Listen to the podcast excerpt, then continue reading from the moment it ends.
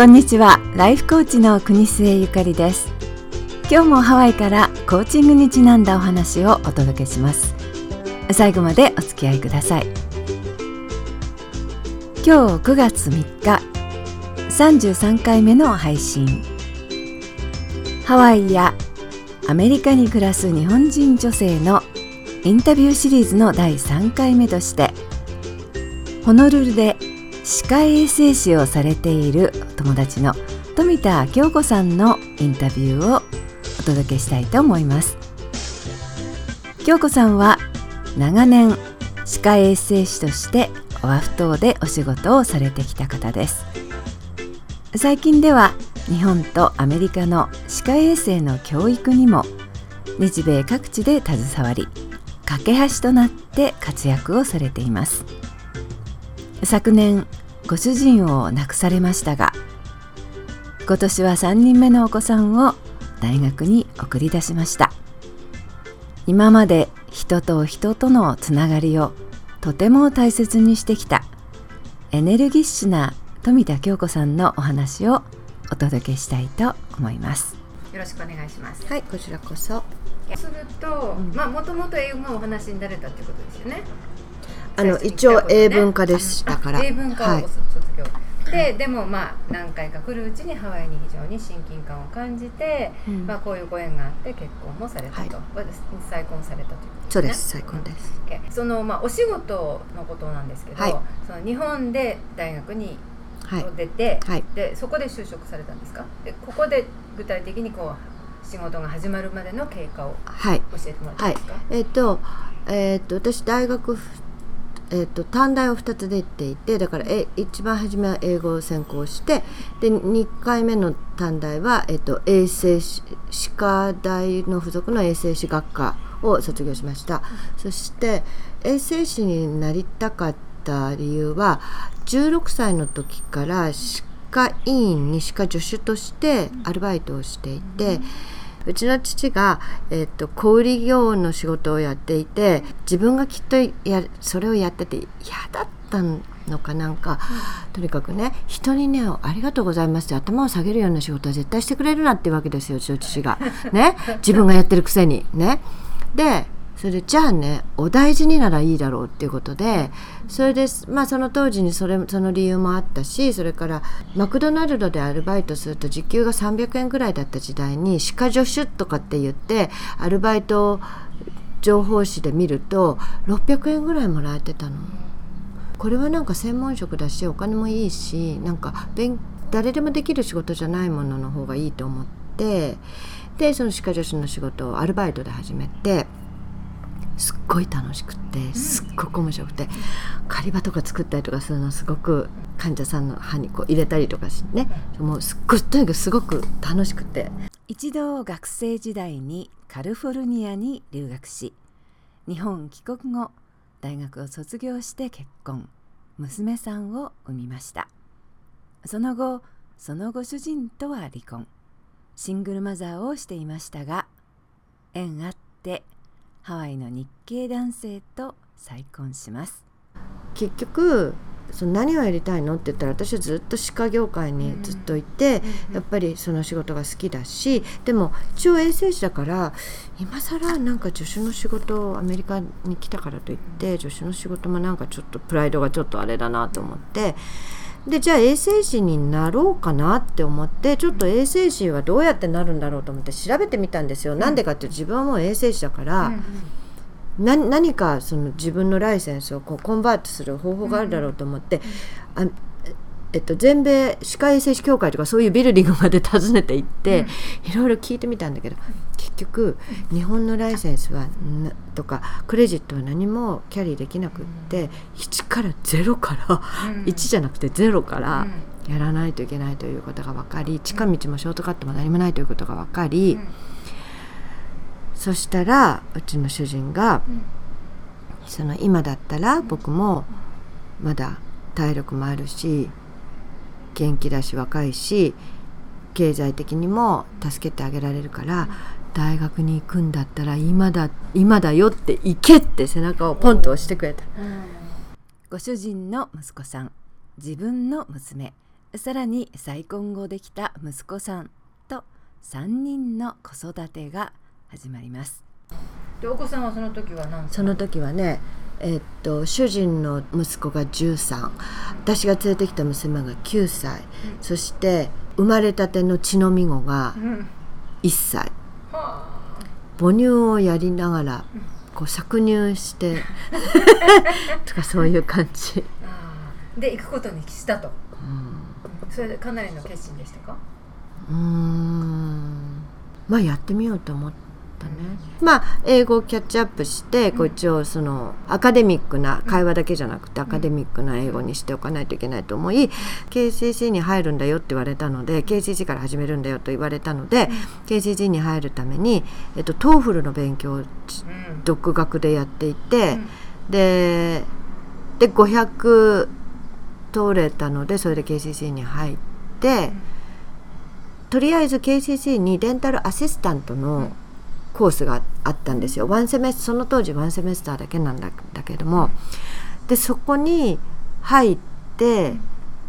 こうデンタルターミナロジーとかそういうのが英語でさて分かるものだろうかとか解剖学とかそういうのも全部英語だったからレントゲンとか取るのとかも要はだから英語で潰し潰しが効くかどうかちょっと自分を試したくてそこに入って。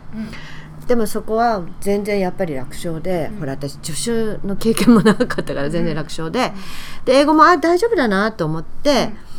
うん、でワンセメスター終わってじゃあ衛生士の方に行ってみようと思って、で衛生士になるためのプレレクゼットと、えっと、必修と必須の科目を取り出して。アシスタントのクラスのディレクターだった当時の、ね、ディレクターだったあのあの先生に、うん、えっとラブアシスタントとして雇ってももらいだから KCC で勉強しながらちょっとお小遣い稼ぎもして本題とか買ったりとかするのに。でもえっと、そのデンタルアシスタントのコースから私 KCC にいた間ずっとディーンリストだったから学費免除、うん。うん。ゼロ。その間ティーネイジャーがいて9歳がいて赤ちゃんがいて23歳は上がってるでしょうけどね 年齢が。ずっと子育て家事をややりながら準備をいろいろやってラブアシスタントもやって勉強もしてっていうことですよね。でもねうちのことはほとんど主人がやってくれた、育児と家事は、うん、彼はとにかく、うん、あの何も心配しなくていいから、あの京子は勉強だけしなさいって言われて。うん私家にいなかったと思う、うん、とにかくベッドとシャワーと酒この3つが 誘惑がすごくので家に帰ったら勉強できないのが分かってたから、もう外でずっと12時まで勉強してた毎日。もうすごい勉強してでその時に頭にあったのはまあ一度乗りかかった船は絶対途中で降りない、そんな大海原に、ほっぽり自分でバカみたいに船から降りちゃったら溺れて死ぬだけでしょ、うん、だって岸もう真ん中に出ちゃったんだから海原に。ね？岸まで泳ぎ着くどちらかの岸まで泳ぎ着く間に力尽きて死んじゃうからそんなくだらないことはやめようと思ったのとあと子供たちの手前あのお母さんの成功する姿を絶対に見せないといけないと。そしてそれを支えるお父さんの姿も目に焼き付けておかないといけない。それから自分のこの夢の実現のために家族中がいろんな犠牲を払っているのが分かってたから例えば子どもたちにはマミにいてほしい時にマミがいない。そう、まあ、だから母親の存在がないっていうことがやっぱり子どもたちにそれだけの犠牲を強いていたともう分かってたから私は絶対にこれでライセンスを取って歯科衛生士になって子どもたち家族にご恩返ししないといけないと思っていたのでもう乗りかかった船は絶対に向こう岸にたどり着くまでは降りないと、うん。はい、その時にね、うん、そのすごくまあデタミネーションがあって、うん、まあ、それだけの努力もいくら環境が揃っていたとはいえそれから決意があったとはいえやっぱり大変な時ってあったわけですありました。それは何が一番大変でした？えーと、ランバー45を損傷してストレスとうん、ここローバックね、うん、えっとストレスと、うん、それからその当時は車1台だったので、時々私はここから KCC まで重い教科書を持って歩いたりとか、あと公平をのバギーを押して、この前洗いの坂を登って公園に行ってすごい姿勢でしょ？わかる？すっごい良くない姿勢、それとか、まあ、とにかく、まあ、そあとやっぱりストレス。もう勉強のストレス、うん、でこれでそれを損損傷した時は、うん、泣いた。うん。っていうかこれ途中でやめないといけなくなっちゃった。うかもと思って、な、んでかっていうともうね手術の日取りまで決められちゃったの、うん、あまりにも広くて、うん、それはもう激痛みたいな感じ？そう、うん、こここがもう痛くて痛くて。っていうかね足がしびれて親指そう、親指がね、もうね麻痺しちゃっててここが、それでああすごい。覚えてるけどフォークでね、こうやって親指をこうやって刺して、でどこまで刺したら感じるかっていうのをやってたってうちの主人がそれを見てパッてフォーク取り上げてそれで夜もあのバイカデンってすごい強い薬をもらうんだけどそれでもその4時間ごとの4時間の前に薬がもう切れてきちゃって、で寝ることも横になることも座っていることもどういう姿勢でいることも20分と持たないわけ痛みが来ちゃって、それで何が一番楽だったっていうとひざまずひざまずく姿勢が一番楽だったのね、うん、それであのああれはピアノだけども、あのベベッドのドレッサーの下から3段目の引き出しをグーってちょうどあのぐらいの高さのところをグーって出して、うん、そこにひざまずいてこうやってこうやってうつ伏せにして声を上げて泣いてたの明け方の4時ぐらいに。それは手術はしたんですか？しなかったの。しなかったの、うん、しないでなんとか乗り切ったの、うん、1年半かかった、何が助けたんですか？それいや治らないとって、自分で自分の体に。言ったよね。本当治らないとダメって。そう。っていうか、こんな体になってしまって私がこんな体だということがバレたら歯科衛生士学科の願書を受け付けてもらえても面接でバレて入れてもらえなくなると思った今まで本当に、まあ、今お話を聞いていると、うん、もちろん自分の努力もすごくあったと思うし英語習ってにしても、学校に行くにしても、だけどやっぱり京子さんの強みっていうのはそのいただいた環境でサポートがバッとこう作れる。まあまあ来たのもラッキーだったんでしょうね、ラッキーだったんでしょう。でも主人もラッキーだそれを、まあ、ラッキーで来ても跳ねちゃう人がいるじゃないですか、だけど京子さんの場合はやっぱりそれをいただくやり方っていうのをちゃんと心得ていて、助けてくれる人には自分もちゃんとお返しもするし、がその人脈作りっていうの？あそれはねすごく上手っていう感じ上手っていうかそれは、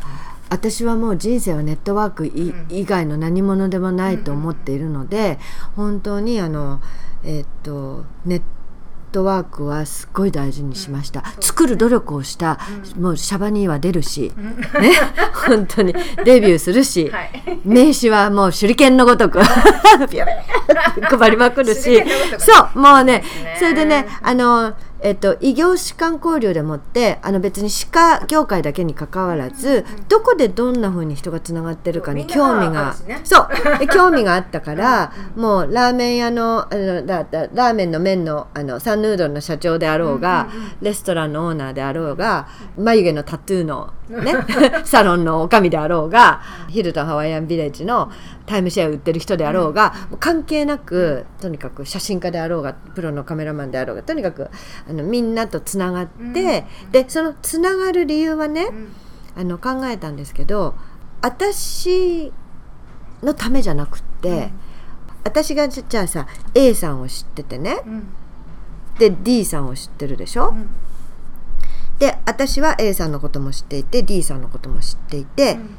だけど私は別に A さんの力は今必要ないし、うん、D さんの力も必要ないけどこの A さんと D さんはもしかしたら求め合っているものが同じかもしれないと思って、ここをくっつけることが始まっちゃったらもう面白くて面白くて面白くて面白くなっちゃって。そういう例ありますか？なんか一ついやで普段何をやってるか、うん、あそれはね異業種はちょっとあのまあ異業種はだからほら誰かがねそれでそのうち噂になって京子はすごいいっぱい人を知ってるってことになって、うん、で京子に聞いてみっていうそういうのが来て「京子さんこうこうこういうのでちょっと人を探してるんですけど誰かいません?」って言うと、うん、私の引き出しの中に「えっとねえっとね」って言ってで紹介してあげたりとかそういうの。でその異業種間のほかにあの本当に実質役に立っているのは3年前にフェイスブックで、えっと、グループを私 administration administrator で作ったんですよ。でねそんなのね私じゃなくたって他の誰だって単純に考えられるはずのことだったのに実は誰も実行しなかったの私がするまで。何をやったかっていうとただフェイスブックに RDH っていうグループを作って、そこにみんなに入ってもらって、メンバー制にしてね入ってもらってねグループ RDH っていうんですけど、ここに入ってもらってそこのブルテンボードを活用してもらって情報を全部そこに乗っけてもらうように掲示板にしたそう。どれが誰が必要だとか。そうなの、そうなでもね、結局それを作ったがためにあの今自分が作った自分が自分を助けてる。どういう意味で？私ほら今仕事をしてないでしょ、うん、っていうかあのオフィスをリザインして、うん、ちょっと自分の時間を調節したりフレキシブルにしたいなと、まあ、やらなきゃいけないこともたくさんあり、家族のために時間も使いたいのでって。見てこんな感じなのよ。もうずっと、もうひっきりなしに毎日毎日こう。それは200何人？300人ぐらいいたらいろいろニーズもあるでしょそうなの。誰かが探してるって言ってますって言ったりね。そうなの、うん、295になったもう300になる。そうそうそう。だからまあだから架け橋になるというのは、うん、その日米だけじゃなくて、うん、ハワイでもその自分が自分が持っている縁があっていただいたネットワークとか知り知り合いになれた人たち同士をつなげるそういうことも含まれてる架け橋っていうのは。これうん、これからのことをお聞きしたいんですけど、はい、まあ、あのご主人を亡くされて今1年ちょっと経って大変な時がね、うん、まだまだ続いてると思うこれからやっぱりお子さんもだんだん、うん、ネンプティーネストになるって言って、あと1か月で息子さん、最後の4人3人目も出て、まあ、卒業して、外国じゃなくて面談の。本土のね人生のある意味では節目っていう感じを今通ってるわけですよね、うんうん、そうするとやっぱり、まあ、日本人女性だし健康だしハワイに住んでるからこ,、これからまあ30年40年生きたっておかしくないじゃないですか、そうするとそのやっぱりこういうあのことがあるっていうのもあるけれどその、まあ、外向きの顔とやっぱ内向きの顔っていうのでしょ、うん、やっぱり自分なりに例えば日本に帰った方がいいんだろうかとか、うん、親はどうしたらいいんだろうかとか、うん、子どもたちの将来どうなるんだろうかとか、まあ、そういうまあみんな誰でもあると思うんだけどこう悩みっていうか、こう心配事っていうか、まあ、それなりに今まで自分でこうこう克服してきたからきっと問題ないとは思うけれど、やっぱり同じような立場の人もいると思うのね、うん、年齢的にね。年齢的にも、うん、その京子さんみたいにネットワークがない人もいる、うん、それからプロ的な仕事もない人もいる、うんうん、あんまりサポートが持ってない得意じゃない人もいるかもしれない、うんうん、でももし、まあ、そういう人たちのこともちょっとか頭の隅に考えて、どういうふうにこれから生きていこうかなとかどういうことを、まあ、こういう問題あるけどこういうふうに考えればいいんじゃないかなとかってそういうのあります、えっ、とね多分なんですけど私そのひとところにねずっと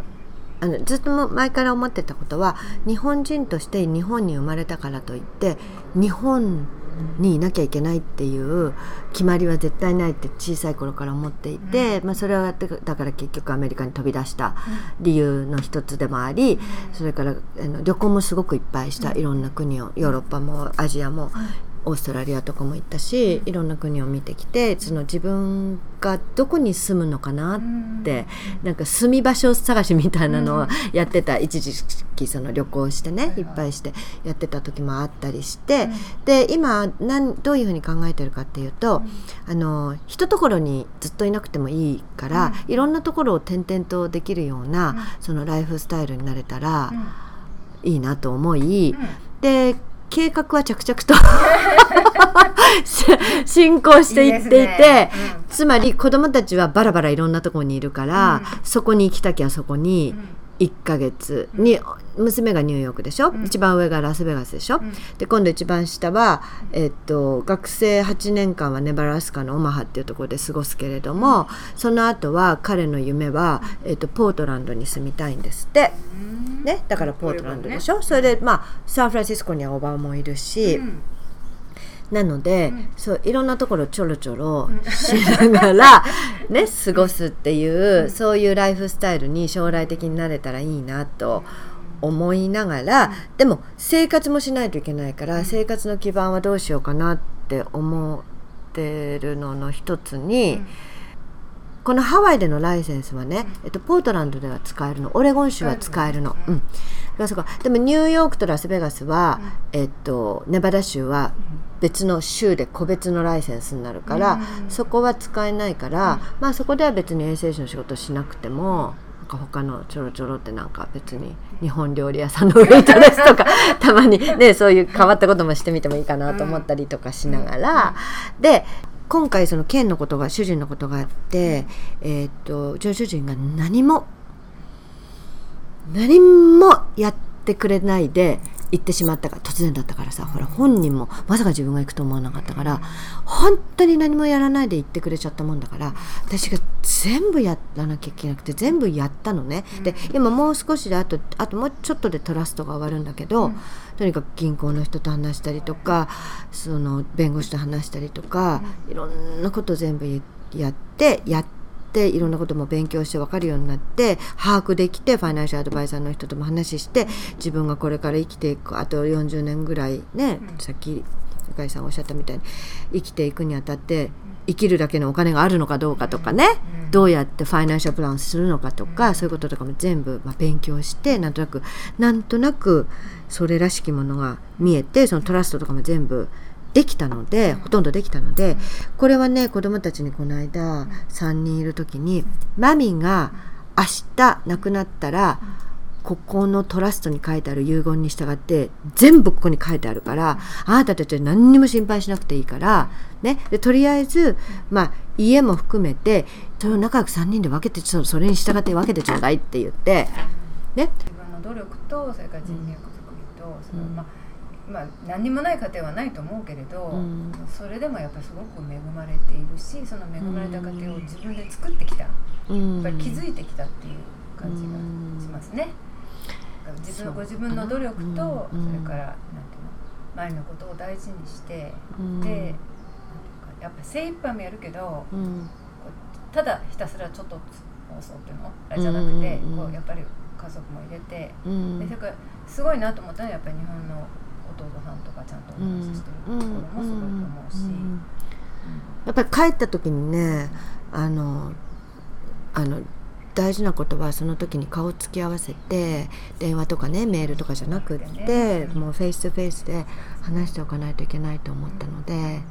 で特にほらこんなことが起こるわけだから実際に、だからタイミング逃したりとか明日でいいやとかね、今度次帰った時に話そうじゃもうダメだと思ったのでそう本当にあのとりあえず私の方からのその意思さえ向こうに伝えておけば、あとは弟たち2人とかお嫁さんも一緒になって相談して、じゃあ悪いんだけど京ちゃんこうこうこういうふうにお願いできるとか僕たち相談した結果じゃあ金銭的にはこんな感じの分担になるんだけどこのぐらい送ってもらっていい？とかいう具体的な話をしてくれればいいだけの話だから。やっぱりそのアメリカに住む外国に住む私たちとしては、うん、そのさっき本当すごいなと思ったのはあの人は外国行っちゃったからいいやみたいなのが日本側って結構あるじゃないですか。でしょうねそんな頻繁に帰れる人ってまあいないし、うん、1年に1回とか2回、うん、2年に1回ぐらい。でもまあ帰帰った人でもなかなか話がしにくい。でだからこちら側から言ってあげるっていうのをすごく、あの向こうも助かるだろうし、こっちもすっきりするだろうし、で、その就活っていうんですかね、ちゃんとトラストを作っておくファイナンシャルアドバイザーじゃあこの臓器はどうするとか、そういうこともどっかに書いてあれば、見たくなくても、あそこにあるんだなっていうのがね子供たちも分かってくれればすごいそれはやっぱり次の世代のために残しておく。大事なこと私すっごい不安だったもん。だって彼が何も残しておいてくれなかったからお墓はどうするのよとか、そうそれとか誰に何を頼むのとか、どこに何があるのとか、それで本当に1年もう1年も経ってるのにポンって宝箱の中から出てくるみたいにここにお金が見つかりました。ここに何かがありましたとかって出てくるのよ。ね、まあそれはそれでなんかそのなんか隠し子が登場するとかね。そういうのじゃなくていい話だからこうなんかサプライズみたいな感じでいいけどでもやっぱり彼が亡くなった瞬間の時はもう私何もないまっさらなもうゼロで真っ白の白紙の状態からどうしたらいいの？だったでしょ、ね、そう本当そうなの。なのであのこれは私と同じこんなにこうチューブラリンで不安定でこう空気の中にポーンってほっぽり出されたみたいな気持ちに絶対子どもたちはさせたくないと思ったので紙に書く証書に残すノータライズしてもらってバンクにハンコをついてもらってねちゃんとサインもしてって私が明日死んじゃってもいいように本当にしておいてあげないといけないと思った。それは素晴らしいと思う。やっぱりみんながそういうふうに考えた方がいいと思う。特に私たち女性、うん、みんなのケアをしてきたわけじゃない今まで、うん、もう上も下も 友達も。でやっぱりそういう立場であるっていうことと、それから外国にいるっていうこと、うん、それ一つまた付加価値がかかってるわけじゃないですか、そこに、ね。こう親戚のおばさんが出てくるわけじゃないし、ここに。そうそうその分もそれで帰れたらなんだかんだで10万20万かけて帰んなくちゃいけない、そう。だそれだけお金もかかる、そういう人たちの、まあ、同じそのエンディングノートの作り方にしても、私たちのやり方っていうのはちょっと違うのかな、うん、そういう意味ではさっきあの歯科衛生士の時の私しかできないユニークさっていうのがあるって言ったけど、うんうん、私たちがきっとアメリカとかハワイに住んでる日本女性の共通項だと思うねだからやるからにはちゃんとやりたいっていうのでやってきたし、多分死ぬ時もちゃんとやっていこうっていうふうに思っているから、ね、落とし前はつけましょうっていうね、うんちゃんとね。で日本もちゃんとしたい。でもアメリカで育ってる子どもたちもちゃんとしたい、まあ、卵もいる方もいるかもしれない、っていうところがあって、その辺なんかあんまりボーカライズしてない面かなと思うし、うん、女性が一人になる率が絶対高い、うん、そうね。そうね。だからそう考えると、やっぱりこういうふうなお話を聞いて、すごい今日の話っていうのはね他の人のためになりますかね。具体的なところがあるね、両方のくじで歯科衛生士になれるわけでもないし、 degree が取れるわけでもないし。でもあの私思ったのは、あのこれやっぱりアメリカに住んでる強みの一つとしてあの物事を心の中とか頭の中に留めておいて、うん、ほら人が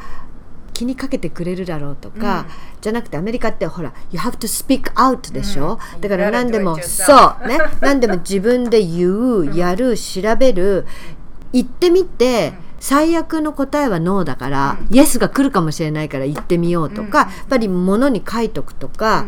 お金をもうそこに置いとくとか、ちゃんと話し合いをしとくとか、うん、そういうのね日本はねやっぱりね特に死とかそういうものに対してまだすごくタブーな、うん、そういう生命保険の話なんかとかね、うん、ねそうそうでしょ？で そういうオブラートに包んで直接こう話したりとかいうのがまだ苦手な土壌、文化的なね土壌がある。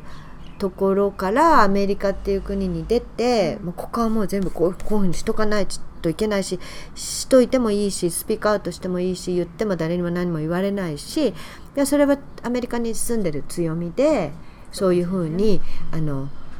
言言ったりやったりしてても人にこういう変な目で見られたりとかしないし ゆかりさんみたいに帰って逆にそういうふうにきちんとしてて偉いとか ねそういうふうに言われるぐらいのところにいる強みを使ってやっぱり整理していかないといけないなと思って具体的により具体的にしてみました。周りのサポートなくしてはあの一人でやったみたいに言っちゃいましたけど あの周りの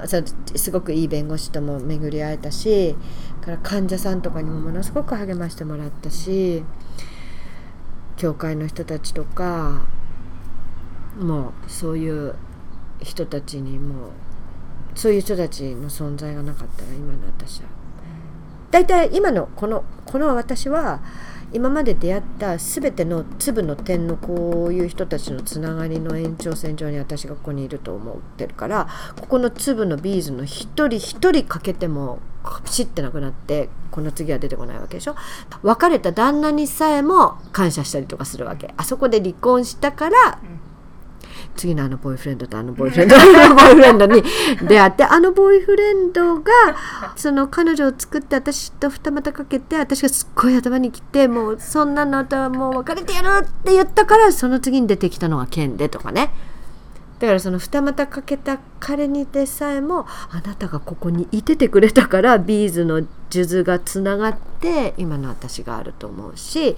こその一直線でこういう道のりだけじゃなくってそのビーズのところにこううようようよこういてそのビーズがちゃんとまっすぐにこうやって糸が切れないようにこうやってつなぎ目を確認して見ててくれるそのサポーターの人たちが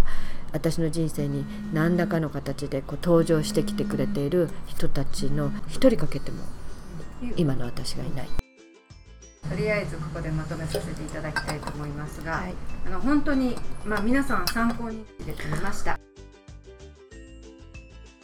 いかがでしたでしょうか？今日はハワイオアフ島で歯科衛生士として活躍されている富田京子さんにお話を伺いました留学離婚外国暮らし子育てと勉学そしてご主人との死別という経験をされても私は京子さんの努力を惜しまない態度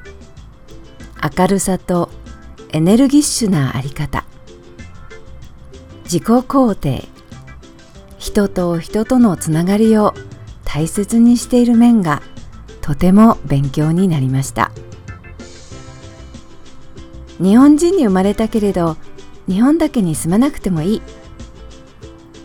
ビーズの数珠がつながって今の私がある。何でも自分で言う。やる。調べる。言ってみて最悪の答えはノー。だからイエスが来るかもしれないから。京子さんのこんな言葉が心に残りました。